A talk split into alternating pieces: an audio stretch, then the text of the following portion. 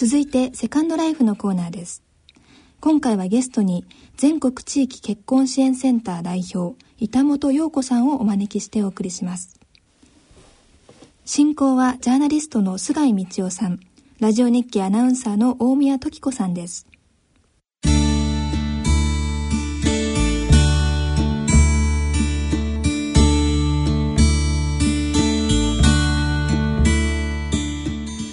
大人のための大人のラジオセカンドライフのコーナー。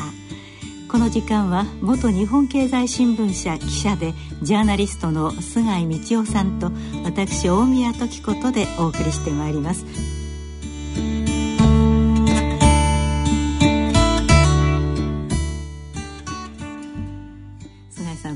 ちは。どうもこんにちは。まあすね随分と寒くなりましたね。そうですね。もうすぐ冬って感じですよね。そうですね。はい。でも季節がちょっとなんて寒くなるとなんていうんですか人間もなんかちょっと寒くなるみたいなことがあるんじゃないかと思うんですけどね。え今回はどんなテーマでお送りいたしましょうか？ね、まああのー、私も非常にこう記憶にあるあの記事で「しょぼくれない術」ということを書いたことがあるんですけども、はいまあ、どうしてもね、えー、あの人間50代特に定年退職後60代70代となると、うんうん、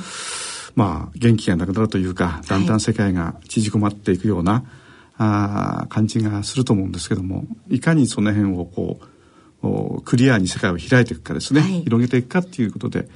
脱しょぼくれの術みたいな話を今日はいろいろしてみたいと思ってますけど、そうですね、えー、それではここで菅井さんがそのお書きになりました記事をですねちょっとご紹介をしてみて菅井さんも思い起こされてあの感想を言っていただきたいと思います。はい。2005年9月9日しょぼくれない術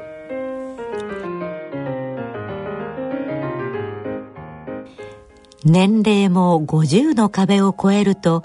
自分も年を取ったなぁと少々暗い気持ちになってくる。いつの間にかしょぼくれ感も漂いかねない。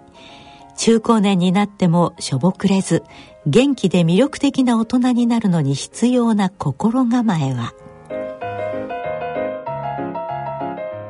まずはおじさん族との接点が多い女性社員に男性がしょぼくれて見える時を聞いた。気になるのは投げやりの言葉。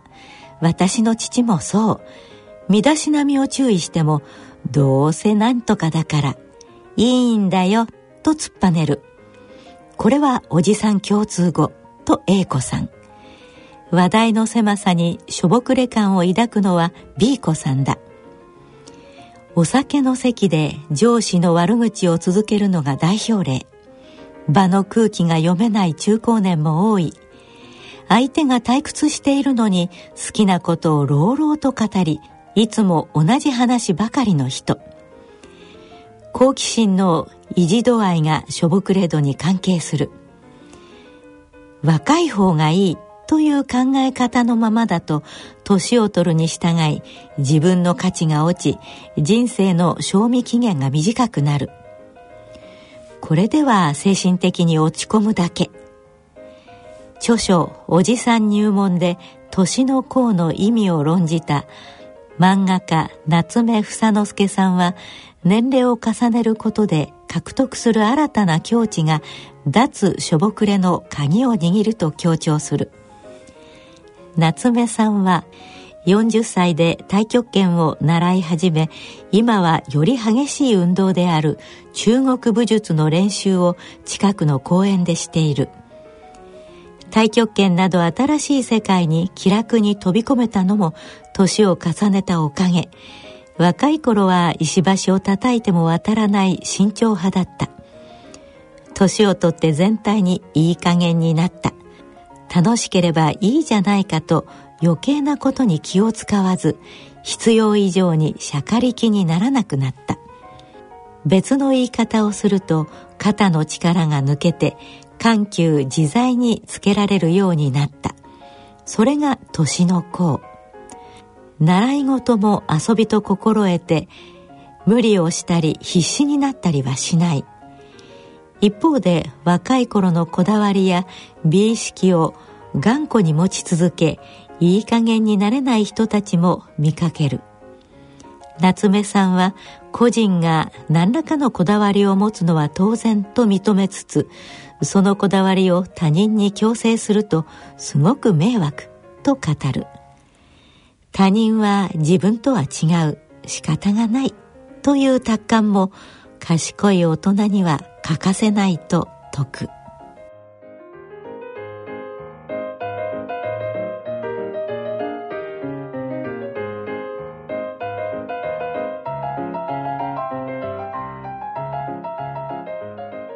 とまあこんな記事だったんですけれども当時何人ぐらいの方にあの取材をなさったんですか？で大体56人ですかね。そうですか、えー、はい。えー、と夏目さんあの夏目漱石さんのお孫さんですよね、ね、もうそうですね、息子さんじゃなくお孫さん、はいはい、その方にちょっといろいろ自宅近くのなんか居酒屋に行って話を伺ったっていうのは非常に記憶に残ってるんですね。うん、えー、で随分あ自分もこういうふうにすれば、うん、あしょぼくれないで済むだろうかっていうヒントを得たという記憶が 強くありますね。あそうですか、えー、じゃあその56人の中からですね今日はあのお一人ゲストをお迎えしてお話を実際にねあの目の前でお話を伺いたいと思います。えー、ゲストは NPO 法人全国地域結婚支援センター代表の板本陽子さんです。こんにちは。こんにちは菅井さんのこと覚えてらっしゃいます？はい覚えてます。もう相当前ですけれどもね、ね、いろいろあのその頃は若い人たちの結婚みたいなことを中心に取材を、そうですね。はい。そうですか、でその板本さんの、まあ、ご経歴といいますかねそのプロフィールをちょっとご紹介しますとまあ日本青年館にあのお勤めでいらしたんですね。はい、すね。あ日本あの球場といいますか野球場の隣というか向かい側に、のねそうですね。はい、建物ですね。あそこでよくまあ私たちはコンサートなんかを聞いたりしてたんですけど、そう、ね、いう大ホールとか会議室、宿泊施設がありますけど、もともとはまあ、若い人たちの学びの場としてできたものですから。はい。そういうビルの中での。お勤めの中の事業としてでやっていたわけですね。はい、でそれがですね結婚相談所の所長さんだったということなんですけれどもそれはやっぱりその青年たちがこういい結婚ができるようにこう手助けをするというような目的の事業だったんですか、うん、まあ、大きくはそうですけれども、はいはい、当時やはりあの、民間の結婚相談所が、はい、あの1970年代にかなりできるんですね。コンピューターで相手を紹介しまして、新しい時代のね、はい、ビジネスとしての、まあ、そこを横目で見たあの部長さんが当時、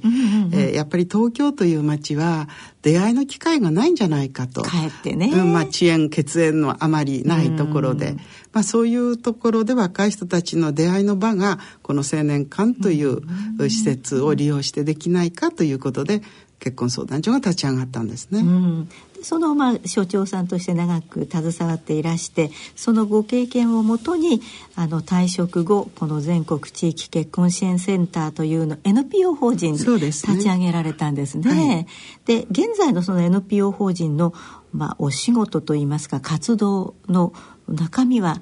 かいつまんで言うとどんなことでしょう？大きく2つありまして、はい、1つはまあ地域がこう閉塞的になったり過疎になったり今ね若い人たちがいないという、まあ、そういうところで若い人の定住の問題というのがあって、はい、その選択肢の中に結婚応援をしていこうと、もちろん雇用の問題とか希望を持てる地域づくりとかありますけれども、まあ、そういうことを応援するために、出会いのイベントももっとこう広い視野でやろうということ、あるいはあ結婚相談員の方、まあ、今婚活サポーターというんですけれども まあ個人情報を守りながらやりましょうという研修会、まあ、そういうふうに地域の若い人たちの応援の一つとして結婚というキーワードでやると。そこを応援するのがうちのセンターの一つの事業、はい、もう一つは都会で、えー、えー、まあ、出会いの機会いわゆる結婚相談所ですね。登録していただいてそのデータによってご紹介するとあるいはその若い人たちの出会いのパーティーをやると、うん、この2つの路線でやっております。そうですか。あの菅井さんねでも今なんか若者の話ばかり出てきましたけど、うん、しょぼくれないとどんなところでつながってたんですか？これはね、えー、あの特にシニア世代の結婚ということを考えた時に、えー、そのまあ好感を持てる男性になれるかなれないかっていうのはこのしょぼくれないかしょぼくれないかの分かれ目とこうリンクしてますのでね。そういう中でこう板本さんなんか随分そういうシニア世代の男性を眺めてまあ眺めたという言い方悪いですが接してらしてね、うん。うん、いろいろいろんなこうアドバイスを持っていらっしゃる方かなと思ったんですね。はいはいどうですか？そのシニア世代と結婚っていうのは、うん、まあちょっと相反するとまでは言わないまでも違うジャンルの言葉みたいにちょっと聞こえますけれども。そうですね。どうでしょう？まあそもそも結婚相談所私がその1980年にスタートした時は、大体男女とも30代前後の方がほとんどだったんです。そうですよね。もうそれ以外考えられなかったんですね、はい、ところがそれから10年20年もしないうちに、はい、大体40代前後になってきて、うんはい、もう他の相談所では中高年対象みたいな言い方になってきて、えー、20代の方が来るっていうのは本当に少なくなってきたんですね。まあ、そのうちに1995年ですかね、はい、私が本を書いたあたりから、はいあの共著で書いた本があるんですけれども、はい、セカンドマリッジというねね、はい、1995年に共著でお書きになりました、はい、じゃあセカンドマリッジということは一回2回目ということですね。そうですね。1回結婚して、はい、まあ離別死別もあるでしょうから、はい、人生もう一度恋の花を咲かせましょうという、うん、この当時としてはそういうことはいいのかっていう、まだね、おいらくの恋ってちょっと斜めにものを見る時代だったんですけれども、まあ私たちの相談所にも60、70の方が訪ねてくるようになったんですね。本当に驚きでした。お子様やお孫様のことでいらっしゃるのかと思ったらあ、ね、あのご本人のことでいらっしゃって、うん、まあ、そういうことの中であっという間にそのシニアの婚がこうどんどんどんどん増えてきてもう今私この NPO をやっておりますけれども、はい、4割があの50607080代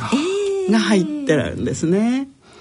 まあ、いろんなネットを見たり口づてで、うんえー、あの人づてで来るんですけれども。うんそのぐらい多くなってきて、はい、また初めての普通にこれから結婚して家庭を作るという人であっても女性はもう30代後半、うん、男性は40代、うん、ですからもうトータルに見るともう20から80まであの結婚を求めてくる方が人間全部という感じですね。うん、そうですね。あ、そうですか。それでそのまあしょぼくれないというワード、うん、言葉から言いますと、まあ20代でしょぼくれるっていうこともあるかもしれませんけれども、やはりその退職現役でないというね、そのあたりありますよね、精神的に。そうですね。えーあの50代の方、はい、また、例えば男性ですけれども、ねはい、あの疲れてるなっていう感覚はありますけれども、はい、50代ってまだ働き手ですよね、ね、現役ですから、あのちょっとこう疲れてるということはあってもやっぱりエネルギーはしょぼくれという範疇には入らないですね、ねえー、こうよく見てますと。でも60代を過ぎてやってくる方の、うん、まあざっとこう見た目だけで言えばもう90%があしょぼくれてるなっていう、うん。ね、なんか不甲斐なくここへ来てしまった自分っていうのを情けなくも思ってるのかもしれませんしやっぱり生活の不便さとか皆さん言葉では寂しいとおっしゃいますからとても寂しいんだと思うんですね。えー、で女性の方の60代が寂しいから来ましたっていうのと、うん、男性が言う言葉のなんか発音が全然違って当に寂しいんですよね。ってこう、うんまあ、そういうね、ね、見た目から本当にこうああしょぼくれちゃったかなっていう感じは60代以上の方には感じますね。あるわけですね、うん、まあ、女性よりは男性がいつもしょぼくれるっていう話題に上るんですけども、うん、あの私も板本さんとの付き合いもかれこれ1989年に、その花婿学校っていうのを始めた時にですね、板本さんが花婿学校というまあ勉強会みたいなのを始めるわけですよ。はい、で花嫁学校ならわかるんですけど 89年の段階で平成元年ね、はい、花婿学校つまり男これから新郎を教育しようという そういう学校を開いた時になぜ新郎を教育しなきゃいけないんだろうかという疑問を持って取材に行ったのが、まあ、板本さんとの付き合いの始まりなんですね。でそれからずっと延々いろいろ断るごとにあのいろんな話題をで取材をしてるんですがいつもはあの板本さんのとこに行って、えー、刺激を受けるのはやっぱりあのこういう男性こういう男こういうやり方こういう考え方はこうこうこうでダメなんですよっていうことを何回も何回も言われるわけですね。なるほど。そう大体自分のどこかにこう当てはまったりとかですね。はい、これはまずいなというようなことをこう指摘されたりですね。はい、まあそういうことによってなんかこうまあ自分なりにどういうふうに生きていったらいいかとかどういう考え方をしなきゃいけないかっていうことをこう取材をしながら学んできたっていうのはこの20年30年だったもんで、えー、その中からなんかしょぼくれない術みたいなものをねえー、なんとなくこうほんわかほんわかこう得てきたような感じがあるんですね。ですからあの結婚相談という、まあ、目的は結婚なんですけど結婚って結局、えー、最終的にはあの生き方の問題だとか、うん。はい、それから結婚を成就するためにはその人がいかに魅力的かという問題がこう関わってきますからそのベースにあるのはあの単なる話し方がうまいだとかあの見栄えがいいとかですね、うん、年収が高いとかあそういう問題ではないソフトな部分ですか、うん、そこにその非常に鍵があって、えー、そのことそのエキスを我々が吸収すればですね結構しょぼくれない、うん、人間になることができるんじゃないかというそういうことでちょっといろいろ取材をしてきたという経緯ですね。まあ菅井さんはねあの素敵な男性ですからねあれですけれどもその板本さんが初めて入っていらした男性を見てああしょぼくれてると思われる。そのポイントですね。というのは逆に言いますとそのポイントを少し直せばまあしょぼくれていないように見せることぐらいはできるかなっていう。もうまずファッションですね。ファッションね。ねはい、そんなにおしゃれしろっていうんじゃないけれども、ね。はい、あの今いろんなねあの雑誌男性向けの雑誌もありますし、はいはい、あのシニアがね、えー、まあおじさんたちのおしゃれ雑誌もありますので、はいはい、全く同じにする必要はないけれども、うん、ちょっと気取ってみませんかっていうことがかなり印象を変えるなっていうのが。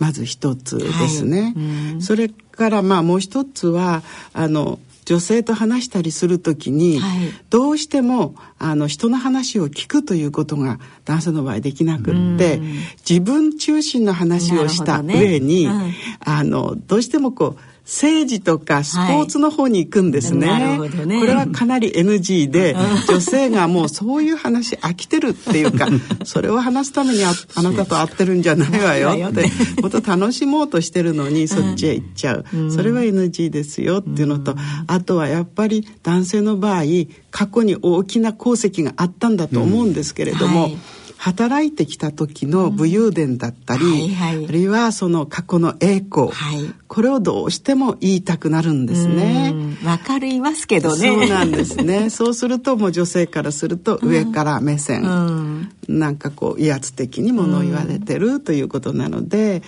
まあ人の話をうなずきながら、こう丁寧に受け止める辛いでしょうけれどもね。奥様の話だってどこまで聞いてきたのかっていう、ふんふんって言ってたんだと思うけれども。ね。これはあの自分のためなんですね、相手を喜ばせるっていうこともあるけどやっぱり受け止めるっていうこう吸収する姿勢っていうのが、うん、まあ言い換えれば好奇心を持つとか、うん、興味を持つとか、はい、そういう素振りがやっぱりしょぼくれない大きな2つかなっていうふうに思ってますね。私もね60代70代のそのまあ大体同世代ちょっと上と先輩とこう、飲み会なんかで話すんですけどもやっぱりね話題はね持論ばっかり言い合うようなんですよ、結局ね。そうですね、はい、かつまあ社会的政治的な問題にシフトしていくと。うん。でね、やっぱりだんだん面白くなくなっていくんですよね。あの男同士でも。男同士でも。若い頃は、なんか、なんかこの新しい問題言うと、俺たち若い頃はこうだったとか、うん、いや、実はそれはね、こういうことなんだよって言って、また自分の過去の話に戻っていくと、これはね、まあ一種のまあ症状というか、もう、脱しがたい、まあ、あの形ですね。だから相当意識しないと、多分おそらく自分自身、私自身も、多分やってるんじゃないかと思うんです、うん、意識しないうちにね。もう40年近くね会社人間として働いてきて、うんもちろん女性もそういう方もいるけれども、はい、本当に男性不器用で、うん、一つのことしかやってこないから、ね、女性の場合は仕事をしながら家庭を持ってる方はね、はい、あの家事の問題とかそれから冷蔵庫に何があるか、はい、子供はどうしてるか 雨降って洗濯物はどうしようってこう考えながらやるし、若い女性は終わったらおしゃれして、楽しいところに行こう美味しいもの食べようっていうその男性からするとどうも無駄なことのように見えるんですけど、ね、決して無駄じゃなくて、ね。はい、そのためにそういう楽しみを保障するために仕事があるので、うん、先に仕事ありきの男性とそうじゃない女性とではおのずとこう差がついてくるじゃないかと、そ、ね,、それが全てを失った時に、しょぼくれ男になるか、元気おばさんになるかの 違いかなというふうに思いますよね。そうですね。それからどうなんでしょうか。あと、まあ、同窓会なんかで感じるのは病気の話とそれからその孫の話ばかりでね、えー、私とあなたの話は何なの？っていう感じもありますよね。うん、ね何回手術したとかね。あの高血圧の薬を飲んでるとかね。そういう話を。そうですね。まあ切実だからどうしても出ちゃうんでしょうけれどもね、お見合いしててもね、あのまず体のどこが悪いかなんてとこから始まりますよ。お見合いでもですか？お見合いそうですよ。だから、ね、逆に言うとね、若い人とは違った面白さもあってね。今日雨降って寒いですよね、寒いとここが肘が痛いあ私もなんです。どうやってるんです？温めるといいんですよ。いやそうじゃない。あの病院がいいんですよ。って入っていってお天気から健康に来て、健康から今度健康保険の問題に来てその保険から年金の問題に入っていくんですよ。で年金までたどり着くと、過去この人はなどんな働き方をどんなお仕事をしてきたかっていうところに入っていくんですね。そしてそこからあのやおらお子様、ご家族の話に入っていくってこの流れがね あの素晴らしい時があって。それ一つのね一つのね。一つの会話というか会話ですよね。そうです。そしてそこからあの男性の場合は、未来志向ではないから、いやこんなことがありましてね女房がこうでしてねってこう過去のしょぼくれた話がポツポツとこう出てきて。そっからその未来へ切り替えないのね。だから長いノスタルジーの話はたくさん出るんだけど、先が出ない。でつまり女性は女性も似たようなことではあるんだけれども、もう過去はチャラにして、次に行こうって思ってるから、あの例えば男女が別々に来て「どうして結婚したいんですか?」いや寂しいからね、うん、残された人生楽しみたいんですっておっしゃる、うん、それは男性も女性も一緒なんですけど、うん、女性の場合は、例えば一番多いのがなんと例えば一緒に美術館に行きたいんですよねっていうお話がすごく多いの。こんなに美術館好きだったかなって。そうですね、うん、美術館とか行きたいんですよねって。つまりこう外側に向かってご一緒に何かをやりたいと。いと。で、男性は楽しみは、美術館に行きたいって言ってますよって言うとそんなの見たって俺よく分かんないしなんぼのもんだろうねとかね。それからおしゃれなねレストランなんかで行くと女性喜びますよって、はい、しゃれたレストランってファミリーレストランじゃダメかね？とかね。もう全然その動かないんですよ。で、じゃあ楽しみは何かっていうと、うん、その彼女の手作りで一人でご飯食べるのは孤独だから、うん、やっぱり手作りで食べたいと、うん、これはもう完全に結果はそうであっても、女性はそんなね、今まで散々作ってきたのに、まだ作るために結婚しない。むしろこんないいお店があるよ。こんな美味しいものがあるよっていうのは、もちろん経済の範囲の中で楽しみたいっていうね,、そまあ、そこら辺がねちょっと違うのでもうそれだけでしょぼくれとしょぼくれないこう落差が出てきちゃうっていうのはありますね。どうですか？改めて菅井さんがそのお話を聞いて。そうですね、うん、残る人生何を楽しむかっていうなんかそのあれですね、まあ、そのその大きな計画はなくてもねなんか面白み楽しみをこう自分なりに持たないとやっぱり相手もね、えー、この人と一緒に行こうとかいう雰囲気にならないですよね。だからその美味しいレストランとかいいとこいいちょっとしたこう下町の美味しい店とかなんかをこう探して一緒に行こうみたいな気分に、ね、知らなくてもこれから探しに二人で行こうよっていうのはね,、そうですね。いいですよね。それは前向きじゃないですか、ね、これからをっていう話になって、二、人で探してみようよそうですね。でまあ私もよく言われるのは妻にも定年があるんだっていう話ですよね。あのまあ私の場合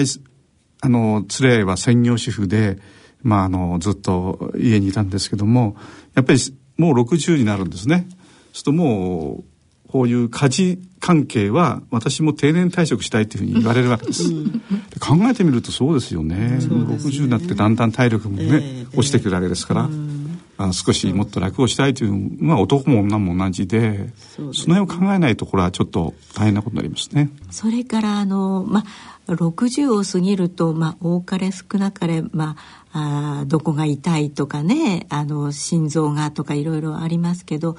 そのそのまた親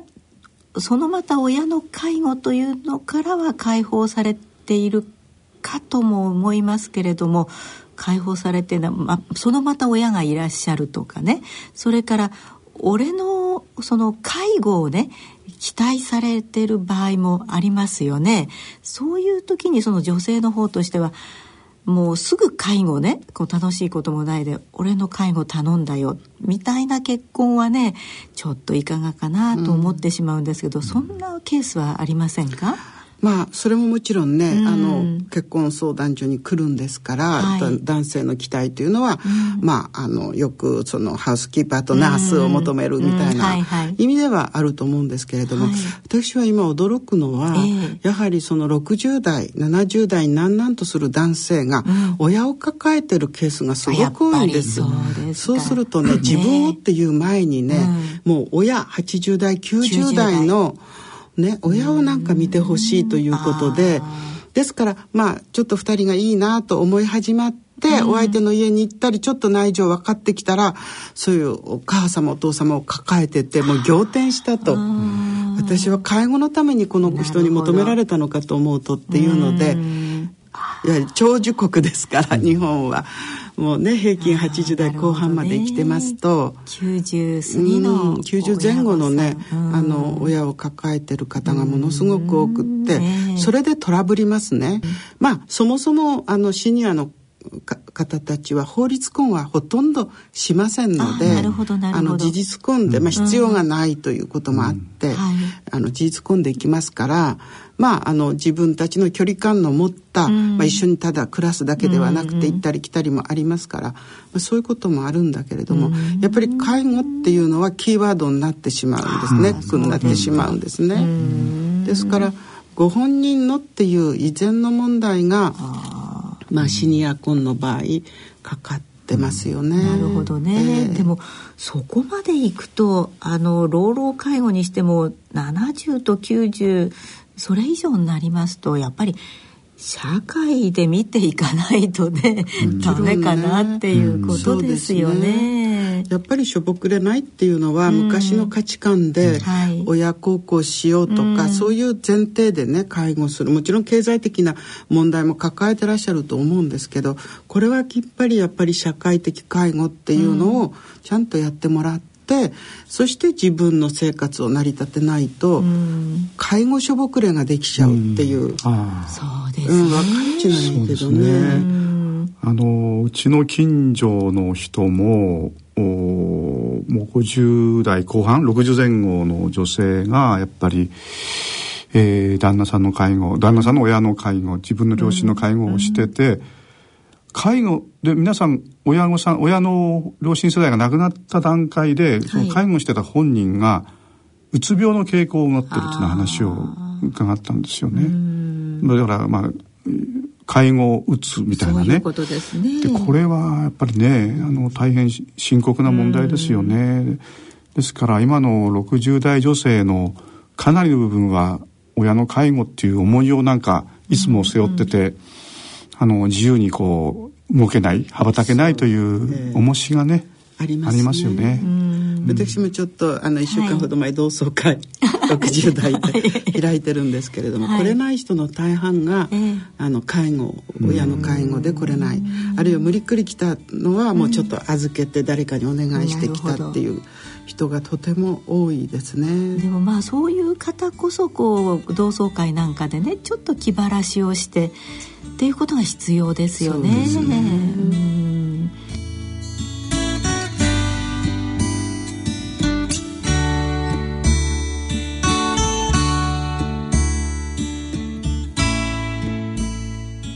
今回のゲストは全国地域結婚支援センター代表板本陽子さん進行はジャーナリストの菅井道夫さん。ラジオ日記アナウンサーの大宮時子さんでした。この続きは次回の放送でお送りします。